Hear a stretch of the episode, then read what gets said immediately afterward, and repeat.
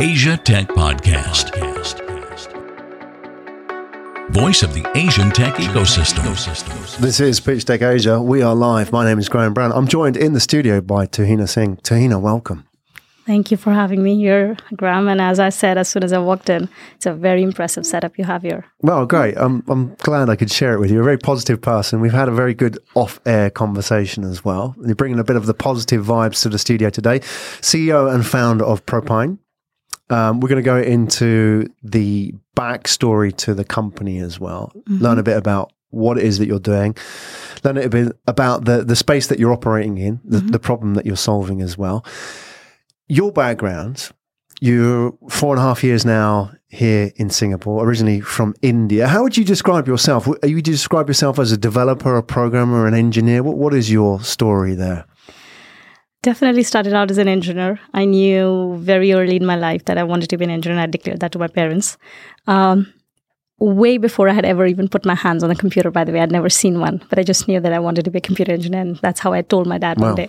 so uh, funny story. But yeah, I, I did my engineering from Pilani and um, worked for a couple of years as a software engineer. But I always, um, I, I, always knew that I'd never wanted to do uh, application programming. I didn't mm. want to be sitting writing JavaScript programs. So I was more into operating systems and networks. So um, worked in that space for a while. Uh, did my MBA pretty much out of accident, really accidental MBA. Uh, primarily because I did not take the decisions and the world around me took decisions, mm. including my dad, and I landed up in this space. Um, and it took me a few months to realize that decision has been taken because I didn't take one. So, uh, so I should just stop cribbing and let's see what the world has to offer. So that's how I was in um, Lucknow and um, finished my MBA. Before I finished it, I knew that I wanted to get into finance mm. because I had had a brief stint with Citibank uh, in the treasury, and I just loved the pace. Um, personally, I'm I'm a very uh, driven person. I like to work on my own, and that was something that I really liked about treasury. If you're a trader, uh, it's literally just about you, your own work, do your own stuff and that kind of clicked with me somewhere. Mm. Um, Were you on the trading desk? I was on the trading desk, yeah. Mm. So making markets for institutional clients and for interbank markets. Uh, did that for two, 10 years, traded mm. nearly all asset classes, have seen both buy side, sell side. And uh, then I moved to Singapore. Uh, my last stint, I was with IndusInd Bank. Uh, set, like I was, I had set up their derivatives trading desk. I'm um, doing pretty well. Moved here only because my husband moved here, and I told my boss that, dude, like this is happening, and he was like, "You sure you want to go? Like, just forget it. You know, just travel weekends to Singapore. The whole world does that." I'm like, "Oh, recently married. You know, maybe not so much." You had to make a decision then, yeah. rather than it be made for you, right? Yeah, I was like, I'm not. I'm never gonna let that happen to me again, mm. right? Learned a lesson there way back. So, um, so yeah, I, I came here on an, on an, exploratory trip way back in April 2014, mm. and uh, finally made a transition in September. My boss helped me a lot, like uh, you know, introducing me around and everything, and I um, finally got a job. But at that time, I also got pregnant. Um, and uh, when I revealed that to to uh, like actually, I had one offer in hand, and another one I was in the final rounds. Um, it was quite shocking uh, that the worst fears that I ever had actually came true. The job offer was rescinded when I wow. actually told them, literally going from like Thursday, we are having a conversation that you should come in from Monday to a point where they said, uh, sorry, we're not hiring for this position anymore. Right. And they and didn't give you the straight answer. Why? They can't yeah. because it's illegal to yeah, do so. absolutely. Yeah. Uh, and uh, two months later, they gave the job to another Citibank guy. So, so it was it was a very um, uh, it was it was it was not a good experience, mm. and uh, that's when I decided that I'm not going to look for a job for now, and I'm just going to take a break. Mm. Uh, I think that was uh, my worst fears come true. I always told myself that I am not a person who will ever be a stay-at-home mom. Mm. Like that was like the worst nightmare one baby, zero job, not happening to me. So God has a way of, you know, laughing at what you say mm-hmm. will never happen. Mm-hmm. So it happened and I faced it. And when I faced it, I was like, okay, it's not that bad. There's, um, let's start enjoying the pregnancy first mm. and then figure out what next. And I realized that, you know, I, I've always been a coder. Even while I was trading, I did a lot of coding myself. Um, whether it was small stuff like, you know, doing some amount of statistical analysis using statistical tools like R or uh, Octave and stuff, or it was uh, you know writing small macros or whatever. Like I, I, was always that kind of person. In fact i had coded up a small part of my derivatives trading uh, uh, tool which worked actually on the desk for two years. Mm. um, so i went back to coding because i used to code in cc++ and now the world had changed. So you know python ruby um, uh, javascript did a bit of work in that. Uh, took up a lot of uh, coursera courses. Mm. and uh, that's when i actually discovered you know blockchain was quite a hype and I started learning about that. Uh, went did a bit of a deep dive into uh, you know Bitcoin, and that's when I realized, dude, this technology is is seriously is, is serious stuff. Like mm. I had actually discovered it in 2011, and that time it was all about like it's a scam, it's a short trade. Thankfully, I did not pick you know put on that short trade, otherwise mm. I would have been blown out yeah, of water. Yeah, exactly. but uh, like from a technological perspective, I realized that this is something that's real, mm. here to stay, and is going to change uh, the face of finance as I know it. I, I could s- seriously see so many problems that can get solved. And I have lived through the great financial crisis, 2008 9, and I've personally seen a lot of things that went wrong. I've mm. seen what was going wrong on the institutional sales side, uh, from a trading perspective. So I could immediately see the benefits that can come around.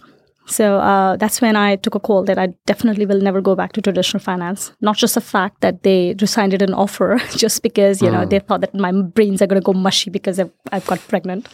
So yeah, so it, I, I decided I'm never going to go back to banks again. Right. Um, moved into crypto space. Uh, Self learned as everyone else is mm, in this space. um, attended a lot of meetups and uh, you know since then i've been here did a lot of small things joined a couple of companies in between for a few months to understand what's happening to see maybe there is a company out there that i would love and start working mm. with so uh, did a few stints with a few people until i realized when i was doing some otc trading for someone else uh, that custody is going to be a big issue mm. um, so so i actually talked about it to a few people and I, I initially told someone else that maybe I should set this up for you because this is going to be super important for your clients, and they didn't they didn't really understand why they should be you know holding someone else's private key, so to speak. Mm. So that plus, I think another thing that really struck me as uh, insane was the was a really poor quality of customer service I saw all around. It was such a take it or leave it attitude, you know. So and and and when I was selling to clients and my support would give me these kind of answers, that was there was no way I'm going to go back to the people I'm facing and say mm. stuff like that. So I felt terribly sorry, and I literally went like, "I'm sorry, this is not how it should be, but I'm not getting support on this mm. for you here." So uh, I was like, "This is this is not how it should happen." I think the third issue that really um, used to really irritate me was the lack of design. Like mm. everyone's just expected to be geeky, understand everything, take full responsibility. That's not how life is, you know. Uh, I mean, I can be my own. Um, I mean, it's it's it's a Ricardian world, right? Mm. It's a mm. Ricardian world. We all live as specialists in our lives. Uh, I can be my own cook. I can be my own laundry person. I can do everything on my own. But do I choose to do that? I don't, right? It's not about it's not about my ability as much as I want to spend my time doing things that I'm best at, what mm. I love most. So, if that is the case about everything else in my life, why will suddenly someone decide that I will be my own bank? Mm. It doesn't make sense. So, there were a lot of things that were incongruent, um, a lot of things that people talk in the space where they're throwing a lot of words around, which don't necessarily have been thought through. So, I felt like, yeah, I think there is space to create a solution which is going to you know address these three major concerns mm. like you actually provide security to people uh, for their assets you create it or deliver it in such a way that customer service is at its core and not as an afterthought you create the solution in such a way that is easy for people to use it so that it's not about the technology it is really about what you can create with it mm. what hmm. you can enable with it right? So technology shouldn't become a barrier in itself. That's what's going to kill its adoption in the first place. So with those thought processes, I started to work on Propine way back in November 2017. And uh, I applied to Entrepreneur First. It's an incubator. Yep, they've been on the show. And Yeah. they've got a great track record as well. They do, and it's a wonderful team. I was Yeah, super absolutely. thankful I got Yeah. in there. Met my co-founder there, and in January 2018, we both started working. So he's Zan, he's my CTO, very very able person who handles all the stuff that I have been imagining, and um, uh, and since then, yeah, we've never looked back. Great. Well, it's a great backstory. Let's sort of put on the table what Propine does. Um, I'll, I'll introduce the pitch deck as well. And I think, as, as a bit of context, you, I, I think, are one of those founders, and I say this with all due respect because I believe it's probably the most interesting group of founders who are the corporate dropouts. You know, there is a group of, we have this sort of narrative of founders who are like 19, 20 year old kids or out of Stanford, you know, in shorts and sandals. They're going to change the world. Yet the really successful founders that I find, especially the ones that sit here, are the ones who've done 10, 20 years in that world.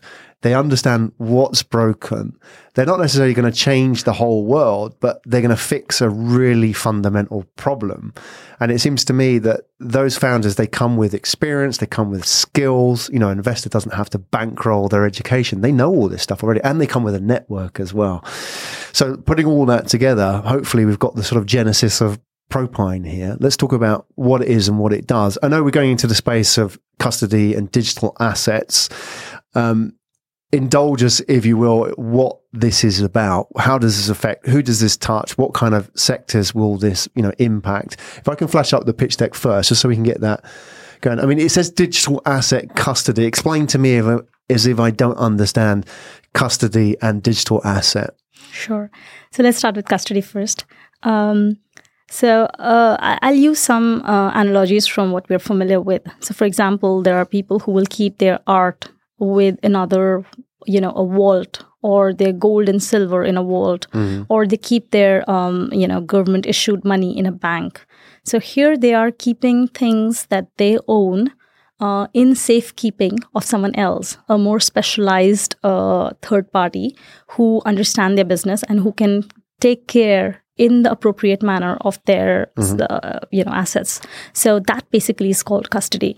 Um, and so what we're trying to do is ensure that we can safe keep your digital assets. Now, digital assets is overall a very uh, large, uh, you know, it's, it's it's pretty broad as a term, and it is used purposefully. Uh, for now, I would focus on a small part of those digital assets, which are called crypto assets, essentially uh, tokens, cryptocurrencies.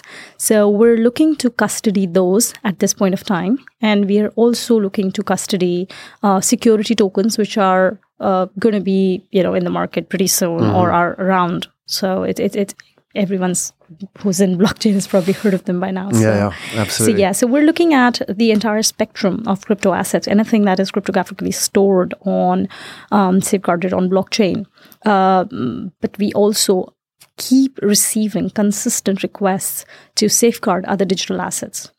So it's only a matter of time that we will be able to, uh, you know, open ourselves up to others as well. So the word digital assets is henceforth like we use it Right, it's a starting. Point, like, right? yeah. Okay, so what is the problem at the moment? Why have you started Propine? Because there are many smart people out there in the crypto world, in the blockchain world. Surely they've already solved this problem. What's broken at the moment? What have you seen different to what everybody else is doing? So, um, very quickly, I'll recap why you need a third party custodian in the first place. So, uh, depending on uh, whether you're regulated or not, if you are a regulated uh, institution, for you to be able to actually, uh, uh, you know, own digital assets you, you can't hold on to those assets yourselves because you know they are basically you're using your deploying your customers money. So you need a third party custodian to do so. And there are very good reasons why that whole concept of a third party custodian has developed over a period of time. There are certain things like human nature that doesn't really change. Um, the second reason is fragmentation, and the third is security. So we've seen billions of dollars that have got lost over a period of time because they've been hacked, lost, stolen. So, uh, so we're trying to solve that problem. And fragmentation only increases that security headache because uh, you know you don't have any universal wallet, so to speak, at this point of time. So, what we want to create is this one-stop solution where, through a single, simple, very very easy to use interface, people can manage all their crypto assets. Now. Uh, and you're right that there are very, very smart people out there. There are a lot of other custodian solutions out there as well who are solving the problem of physical safekeeping of assets. But the way I look at the solutions, most of them, they require you. So there are two types, mostly two types. Either it is full self custody, so you have hardware wallets or similar solutions, or you have fully centralized custodian solutions where they say, trust us, give us your funds, and we will take care of it, right? Um, the self custody part is like your own wallet for your uh, cash. So you keep a certain amount there for your everyday use.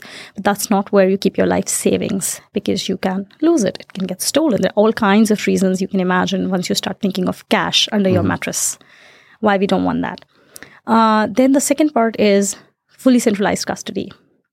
Okay, I may ruffle some feathers when I say this today. Uh, the point is a fully centralized custodian solution where people say just give me your funds and you know i will entrust me to safeguard it for you um, is going back to the fully centralized solution that exists except that it exists without that regulatory or Yeah. serious oversight that We've goes seen with some it horror stories as Yeah. well recently, right? so that is precisely the worst of both the worlds and Yeah. putting them together. Like, how is that even progressive? That's taking a step backwards for both the industries. Hmm.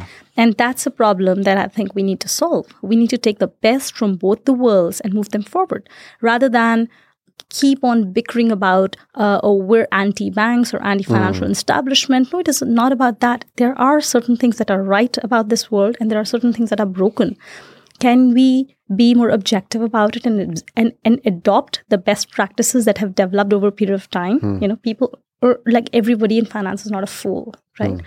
So, so what I want to do is take those best practices from finance and put them with the best best technology that's coming out. Hmm. What the, the transparency that it, it, it enables or the efficiencies that it enables can we put them together to create a, a step forward for both these industries? Hmm. In a way that custody becomes more efficient uh, less centralized more transparent less costly less costly is not an option right now but it eventually will become it, it has to go that way because otherwise it doesn't make sense All right, I'm going to ask you about what you bring from the world of finance, traditional finance, if I can use that word, so I can understand where does it fit in with all the existing models out there? Where where does Propine fit in with self custody and the centralized models, for example, with the existing wallets that are out there? Do you integrate into those, or do you rep- do you see yourself as replacing all of that? Um, I don't think we're ever going to replace ledgers or or any other mobile wallets. I think they all have a place in the ecosystem. Uh, there are different types of people, different types of institutions. They all have different needs, and a single person or single institution will have different needs at different points of time. So, um, so we're definitely not replacing any of them, and we're not. We're, we're never going to attempt to do that. Um, I think what we're trying to do is, first of all, we create a solution not for retail but for institutions. So it is it is uh, focused towards that, and it is mostly so we we offer a cold storage solution, and the idea was essentially only to provide that. But a lot of our customers continuously came back to us, uh, beta customers, who kept coming back and asking for a hot wallet solution as well, and that's what prompted the hot wallet to get added. Okay, so But, uh, explain to me cold storage and hot wallet because you're using sort of Sorry, traditional I terms. just keep using a lot. yeah, no, it's great. I mean, yeah, no, it's good because obviously that is something that works in the old world. What, what's it mean in this context? Cold storage and hot wallets. So, cold storage is something that is, uh, in a very simple way, in layman terms, it is not connected to the internet. And hot wallet is what where your private keys uh, are actually on um, connected devices. So, very simply spoken, uh, that's how Yeah. it is. Um, I think what I want so so these concepts are not new; they're very native to blockchain.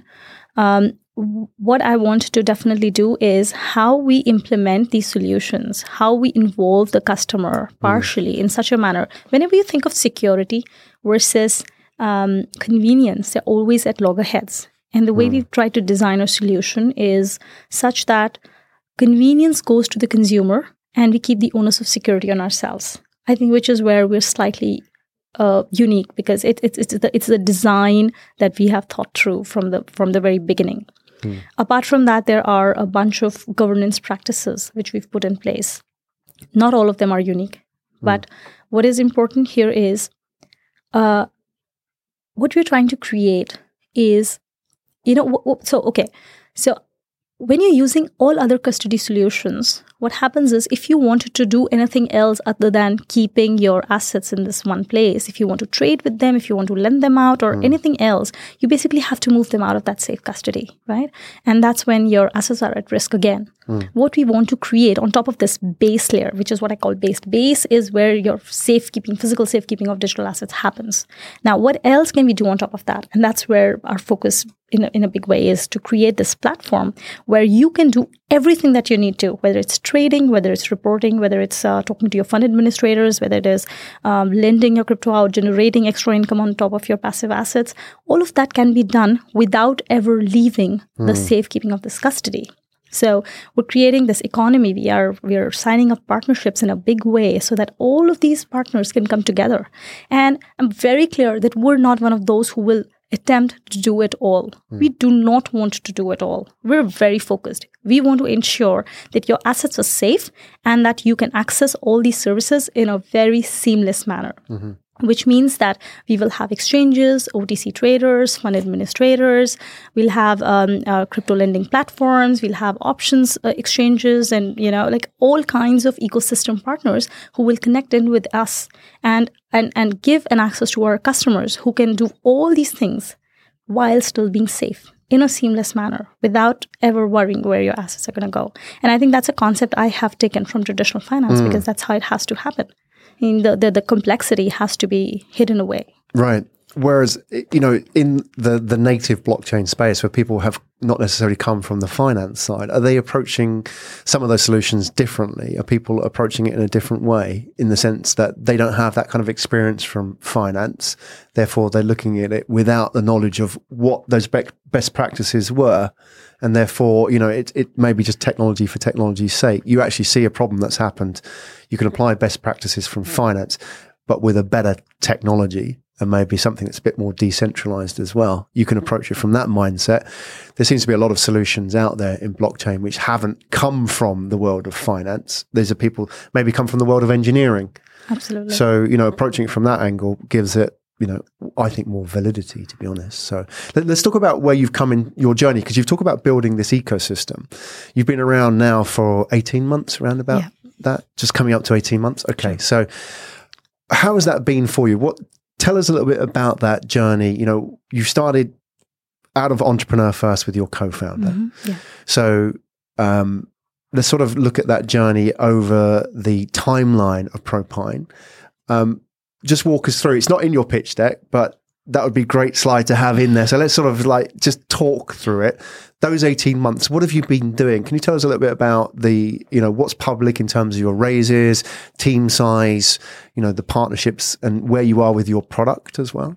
Sure. I think it's been a very, very, very intense journey last 18 months. Not a day off since we started. Um, and uh, we started out as two. Today we are 8 and everyone else apart from me is fully technical, either developers uh, or app security or cybersecurity engineers. So there's Every one of you and then seven technical people, and you're quite technical as well. So yes, right, So and and I am heavily involved in product design, feature design, writing product notes. Um, as UAT doesn't yet pass without me doing the final mm, test. Mm. So I am involved in that, but I don't do any coding. So that's mm. fully, you know, Zan and his amazing team. you understand coding, like I can read code. that's I the can point, understand. isn't it? Yeah. So if he talks, I can like I can ask questions. So yeah, um, we have an amazing CISO with us. Um, so from a product perspective, i it is fully ready. Uh, We support Bitcoin, we support Litecoin, Bitcoin Cash, uh, Ethereum ERC20 tokens, Litecoin, Ripple, um, and we are gearing up for supporting STOs as well.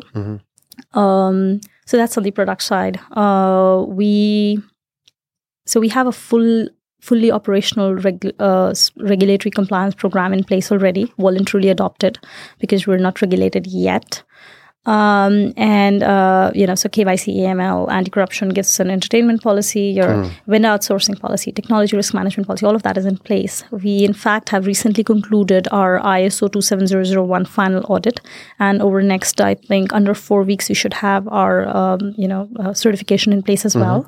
Uh, on data privacy, also we've we've taken a lot of steps, and uh, we're we're applying for. We, actually, we've already started the process for this uh, data protection trust mark.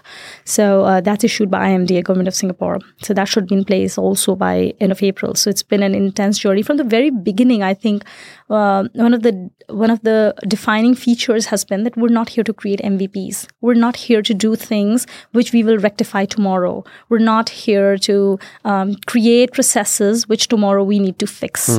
And and and that is why like my my CTO, my CISO, they're all people with over like 12, 13, 14, 16 years of experience. Our chief designer is is like the, she's the oldest one amongst us all and she's amazing with her work about 19 20 years of work ex so we've hired people with a lot of experience and they have been delivering literally more than what I ever expected of them. So, uh, so when we started designing the solution, it wasn't like, oh, I want to just support Bitcoin. No, we start with the product design first, the platform design, so that it is modular and I can connect into every other blockchain tomorrow. So that's how the design started. Similarly, when we were creating processes for the system, it was always with the perspective that we will go in for an ISO 27001. We will go in for the correct data privacy uh, trademark. So I do not want to have, um, you know, like hasty, fast processes which we hmm. are going to scrap and like start all over again. And and in the process build really bad habits right so uh, so and, and because we had that focus from the very beginning at the end of 18 months of uh, you know being here we actually will be having these two uh, things in place which is probably the fastest for any startup i think it's it's a it's a rarity for a startup of our age to be to have that level of maturity in terms of its processes documentation policies procedures and controls governance controls in place Great. and, and funding as well? I mean, how is it funded up until here? So we've closed our seed funding uh, recently in November. Uh, we raised about 1.6 million Singapore dollars, and uh, I think the way we're going, uh, hopefully in less than next nine months, we should be hitting the road again. right. Uh, it's let's see. non-stop. Nine to 12 months. Uh, always be raising, Absolutely. always be selling. So That's how it works. Yeah. Right. So you've just closed with your seed round. yes, and, And uh, without, I mean, you don't have to disclose everybody, but what kind of investors did you have come on board for that?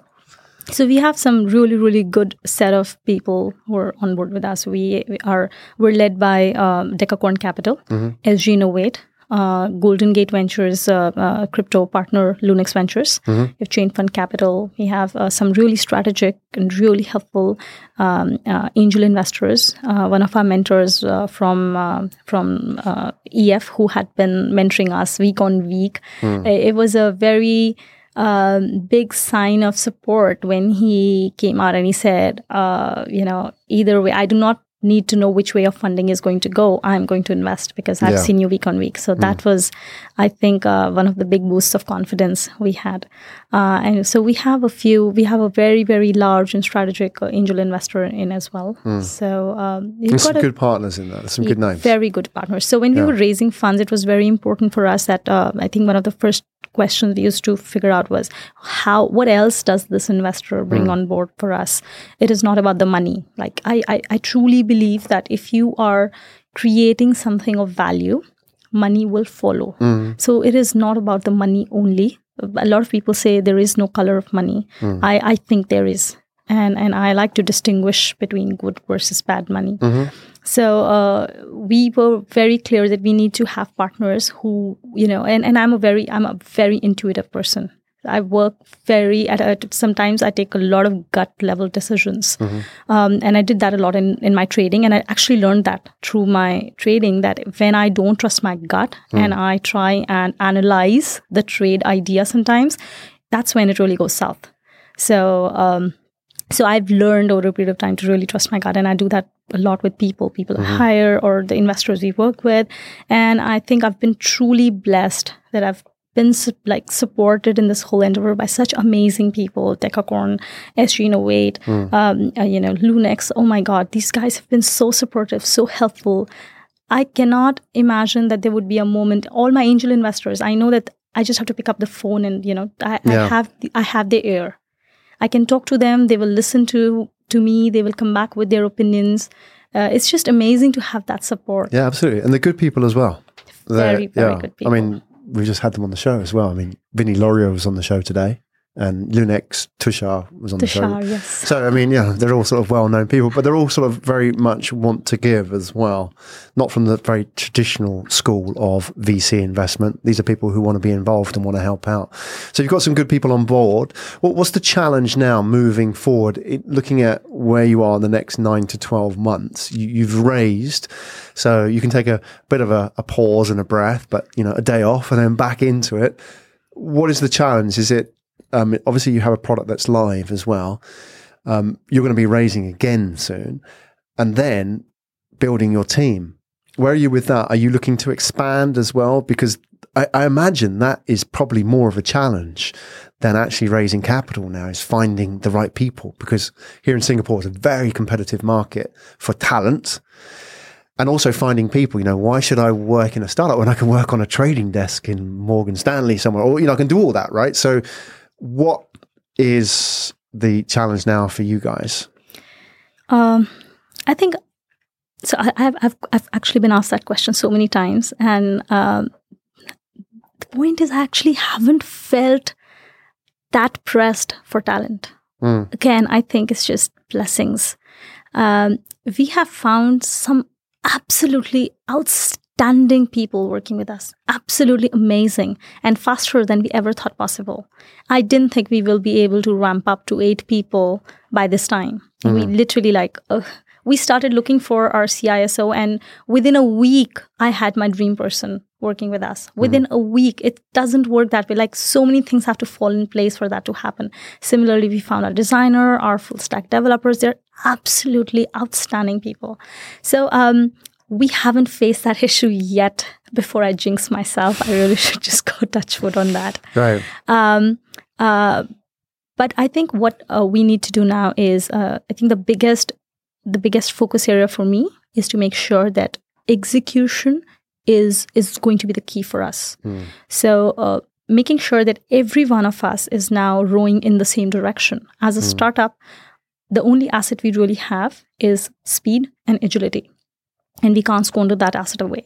So ensuring that everyone knows what they're what everyone else is doing and we're all working on the same direction. It's not like i have priority a and it depends on two other people who are not prioritizing it. That's exactly the recipe for disaster.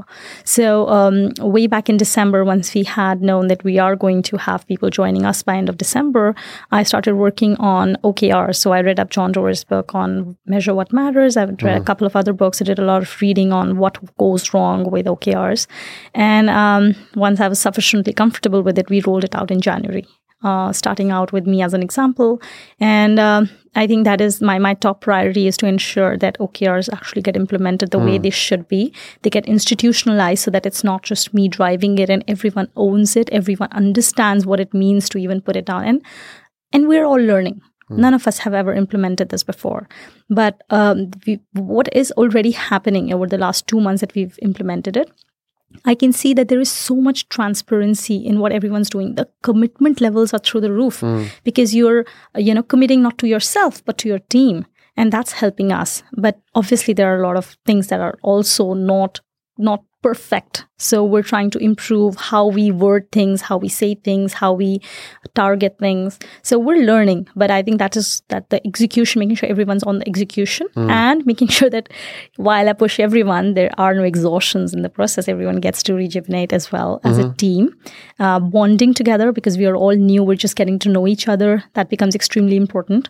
Uh, we're spending so much time with each other, and some of us have gone through some tough personal times literally in these three four months that we've known each other Yeah, life So- happens. yeah and so making sure that all of this can go together properly that's i think going to be my biggest focus and Yeah. on the team development side um, i think now it's time that i hire someone who's more non-technical who can start taking things from me because i'm increasingly beginning to feel that i'm getting stretched way too much Absolutely. That that is the challenge of any founder. Where do you see your role going? Because you know, there are many options there, aren't there? I mean, if you sort of take the Dyson role where, you know, you become like the, the technical creator, you, you bring on somebody to do the CEO type role because you just enjoy tinkering with code, for example.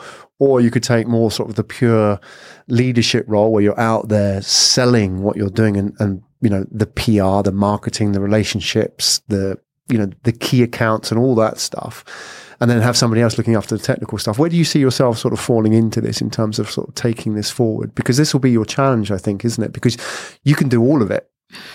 And that's a blessing and a curse because you can code and you can also sell. I can code, but let's be very clear. I can code up an MVP, but I'll never trust a production system for my life if, right. if I wrote it. So, and you got people who can look after that, right? Yes. So, where do you see your role in Propine sort of moving forward? What sort of things will you be doing more of, and importantly as well, less of? Because as you grow, you can't be doing everything. Yeah. So I think uh, EF actually made it very clear to us the whole process through which we went through with EF. I think there is no confusion in what my role is going to be. Um, very clearly, it's Zan who is who is responsible for product, and I'm responsible for um, sales, for being the spokesperson, mm. for PR, for branding, all of those things is mine. So he's the one who's internally focused, and I'm going to be the one who's been externally focused. The last two months since we've done the raise, I have been very internally focused, mainly to get the house in order. Mm. Uh, but I have to, like, and I'm increasingly now going back to my original role, which is to be externally focused. So that's very clear. Um, we're hiring people to help us uh, start, like, taking the testing off my hands completely. So I just like look at the last product finally. Mm. Otherwise, I was intimately uh, involved with testing as well. We will have a product manager. We already have someone in house who is getting groomed into being a product manager, so that all the product notes, all of that system stuff gets out of my hands as well. Um, uh, there are a lot of other roles that I'm trying to figure out. Like there would be a legal and compliance. There's a regulatory mm. role. So those pieces we've identified people. Um, uh, we are looking. So so there are other parts we are also looking for a business development person mm. so there are quite a few roles that are now non technical that we are beginning to look out for in fact i think over the next couple of days we will be putting out a few uh, job descriptions mm.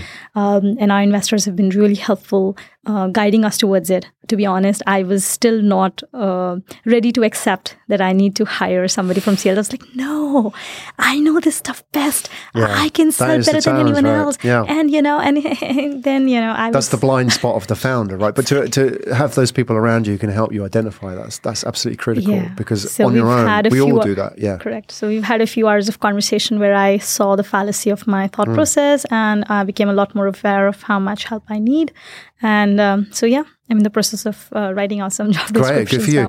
So you, you, said something interesting, Tahina, that you um, make a lot of decisions from your gut, from instinct, and that served you really well in the trading desk. And you know, even when you try and get logically in the weeds of the you know the the patterns and try and analyze it, it doesn't work out for you as good as going with that sort of subconscious that you know that that snap decision that you're making about things and people as well. When you're um, building a team as well i'm sure you're going to apply a bit of that that you know you're going to see people for good and for bad but it works for you. You know if you've got sort of the right mechanisms and experience then it's a great decision making tool to have. When somebody reaches out to you and they may be people that watch this as well and say look i absolutely love what you're doing. Um, your story has attracted me to this particular space, you know, and I want to now explore how I can sort of be part of this. What is it that you're looking for? Because you've identified the hard skills, if you like, you know, the business development person, the project managers, and so on. Um, but mindset wise, what are you looking for? Because I imagine that's a lot of what you are gauging on those sort of snap decisions, those intuitive decisions what are the sort of the check boxes there to help people understand that you know they're, they're making the right decision reaching out to you? What are you looking for mindset wise so um, i'll preface the answer. Uh, gut decisions are by definition can't be defined like what exactly you're looking for. Okay. but uh, what we really do is uh, we, what, what we've done so far is that the funnel has always been filled up by Zan so far. Also because it made sense because it was all technical roles that we were looking for. And he puts them through a very rigorous process. There are tests to be completed, there are jobs that he gives them to complete. And mm. then he looks at the quality of answers, quality of code that has been written out before he even gets to the interview level with them. Only when he has crossed them through these two or three you know tough hoops and he's very comfortable and he says like i, I love this person. You have to see him. That's when i walk in. And that's when you know then my whole gut about like whether we have the right vibes whether this person feels like he's the right fit for the company. And i think from that perspective what uh, i will attempt to say what i look for in a person. I'm not sure if i'll be able to cover everything. But um, for me it's very important that uh, a person is a, is, is, a, is a good person at heart you know? Uh, people who can think beyond themselves. Life is not about me it is not about uh, what i can take away. So even on a negotiating table if i'm sitting with you i'm not the person who will fight for that last penny. I like to leave it on the table for the other party because when i deal with people it is not transactional in nature right? It is about that long-term relationship i'll create with you. It'll always be a give and take. So i try and give as much as I can because I don't know when I will need to take from you and I don't know how much will I need to take from you. I need to make sure that you have that bank balance to be able to give to me and still be happy. So um, and and I take that thought process uh, without thinking it like that, but like that's how I am, and and that's how I like to see in other people. People who can look beyond themselves. When people are like that, then they think more team they think more about so like for example even when we do okrs I, I one thing i make sure that everyone understands very clearly this is not a management tool. This will not be used for performance evaluation. Hmm. It is not about this person's not done what he said commit what he committed on monday on friday he hasn't completed that. It's about what is blocking him or her. What can we do as a team? How if we all win or lose together so we all have to put put this put ourselves uh, you know out there for the team. So i think that's something i really look for. Um, uh, i think another thing i would look for is I, I can't stand people who are rude to others. So if i find rudeness uh, it's it's a big put off for me very Right. big put off And you've worked in an environment like the trading desk where that was just kind of natural, right? So Yes. yeah, it's not necessary, right? No, so it, there is a, there's a difference when you're working and you're professionally like there are people who will be using all kinds of language there. Yeah. That doesn't define whether you're rude or not. Yeah, you are absolutely. expressing some extreme emotions in that moment. Yeah. But what happens after that? Can you sit down? Like, are you going to carry that grudge, uh, you know, after the work gets done, or is it in that moment it's over and you know I still respect you as a person? We can go out for a drink afterwards, right? That's what I look for.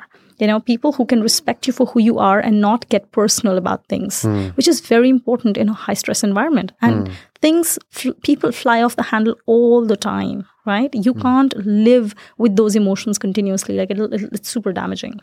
So, i- uh, i- is your, I mean, in terms of company culture, I think it's probably a key part of who you are and what you do. Is it like a, a a high stress culture? Is it like a, you know, because that could have been like the trading desk type culture.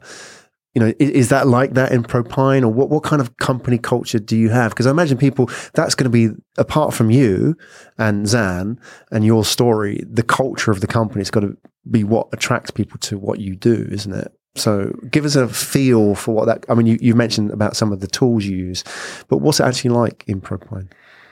definitely not a high stress environment i do not i do not want to ever track like it's it's only in the employment contract where you say these are your working hours Right. I don't care what your working hours are. I don't care where you're working from. What I really care about is that you say, you will tell me what you want to do, and you will hold yourself responsible for achieving those goals. If you're stuck, you will come and say, I am stuck here for this reason, and let's get help here. So I do not want to babysit people. I do not want to uh, know what you're doing when you're doing. Uh, and, and, and, and I think every person has and must be aware of what makes them effective, what makes them tick, when they like to work, how they like to work. And people define that in our company. My CDO is very clear no meetings in the first half, no one disturbs me in the first half. So till two o'clock, I, I never schedule anything for him unless hmm. it's something absolutely important. And then I have to ask, take his prior permission for that. That's true for everyone else. There are people who are like, I want to come in only at 10, 10.30 and then I will work till like whatever time. There are others who, are, who come in at 8, 8.15 in the hmm. morning. So it's totally your own cadence. What makes you tick, what makes you effective. And, and, and it is important that people take that responsibility for themselves. We all have 168 hours. what do we do with those hmm. 168 hours? And it's very important that all of us when we look at each other we we have to remember that we're never going to be a team of mediocres. This is not a team of mediocres. It's a hmm. team of superstars. And and you're not a superstar by yourself you know what we're trying to create here is much larger much bigger much more significant than what any of us can ever achieve by ourselves. Hmm. We can only achieve it when we're together and we're helping each other. And that's what i try to remind everyone every day that one year from now two years from now five years from now you will look back and you will think of this time in your life as the most productive the most amazing the most fun time of your life. That you would be proud that you were there when all of this happened and one of the things that we're doing is um, every time an employee is getting, um, so we have this three month probation period. After that, we've we've created these nice little cups which our designer created with their name and their you know their own fun doodle stuff and how they like to think of themselves as and everyone's getting that cup with like employee number written on that so um So you're up to number eight at the moment. we're at number Right. eight but the number eight hasn't been um uh you know he hasn't finished his probation Oh, okay, period yet right. so he's Okay. not got the cup yet Good. So- Well, um, I, I've really enjoyed um, hearing about your journey and Propine as well. And I think, you know, true to what you're doing is I know we could have gone really deep into the technology, but how important it is that you are on what I believe listening to your story is the people behind this is really what is this Propine story is about. And, you know, obviously it's a, an industry of trust and an industry of relationships. So it makes sense that the people who are doing that are really, you know, they're passionate about that rather than people who can just code because you guys obviously can code as good as anybody else. But that's only as good as the, your ability to A, go out there and sell that, talk about it and build relationships as well, both inside the crypto space and with the traditional financial institutions as well. So I think you've done a really good job of explaining that today and, you know, coming across as well. I can see you're really passionate about this and you have very strong opinions about what this should be and shouldn't be. And that may put some people off, be honest, right? Um, you know, let's not beat about the bush. Some people may be put off by that, but I think it will attract the right people at the end of the day. Having know? said that, actually, so you're right about expressing strong opinions. Uh, I'll qualify that. Have strong opinions, weakly held. Right. So I'm always open to hearing a counter argument of what like I'm I'm never immune to not hearing the other side of the story. If I, if I did, Great. I wouldn't be alive in trading. You're not a tyrant, right? Exactly. So, I mean, even with trading, I think it's like the, the best traders are the ones who can look back and like learn from their mistakes. Yeah. You don't get married to your trade. No, you No. have to be able to throw your baby out of the water. Uh, like, you know, it's- exactly. yeah. You've learned all those hard lessons as Yeah. well. So it's great. Um, Tahina, it's been a real pleasure um, sharing the story with us. What we'll do is we'll make all the details available for those people that want to reach out to you as well. Um, we've, we've got sort of the basic, we didn't go too deep into the pitch deck today, but I think your ability to tell a story really sort of carried that. Um, the best way for people to reach out to you, what would that be? What's the most effective? Because you're, you're busy now building a, a team. So you're going to be obviously out there as well doing your, um, you know, the, the front facing part of the business, which is your role, right? So, um, people are going to reach out to you. What kind of conversations do you want to have? Who are you looking to speak to? And also, what's the best way for them to reach out to you? Uh, I think the best way is to mail me. Mm-hmm. I regularly check mails, and it also makes sure you know that I get back to people and things don't get lost in messages. Telegram is the worst way to reach out to me. Yeah, it's a noisy LinkedIn world. Yeah, is also very very bad way to reach out to me. I sometimes I don't get to it for like months. So uh, email is the best. Right. Maybe WhatsApp as well. So Okay. I check that regularly. Um, and I, I am looking to talk to people who are passionate about uh, making a difference. But re- and, and it's not. I'm not saying this as a as a perfunctory word. I really like passion is something that I really admire in other people. It's a quality. It's it's a value that I I have in myself, and it's something I actively look out in other people because I think if you have passion and if you are and if you believe in something, that's what is going to carry you through through those troughs of sorrow, which will eventually come. Like I, I was looking at one of those podcasts that you were talking about, where you said, uh, or someone in their podcast said that you know ninety percent of the companies or ninety nine percent of the companies will go through that trough of sorrow Oh, six yeah. to seven times. I think it was Antler CEO Oh, okay, Magnus. Yeah. Magnus was saying this. So uh, I think that that I believe that passion is one of those things Mm. that will carry us through and in a smiling manner. Yeah. Like, it's like, you know, that 30th kilometer in your marathon where you're pushing yourself Painful. through. Painful, but you have to do it. Absolutely. Um, and and have a reason and and they they need to have a reason beyond just i just want a job or mm, you know when i have hired people from outside like are they just coming to singapore because they want to come to singapore or because what we're doing or what work we're going to do or the the career path that they see with us is something that is going to keep them with us over a period of time it's something that they're passionate about that they will learn. You know personal growth is super super important for me and Yeah. not just in terms of career. So people who like to develop themselves people who have introspective skills who can ask themselves questions what's going wrong they they are very deeply attractive for me.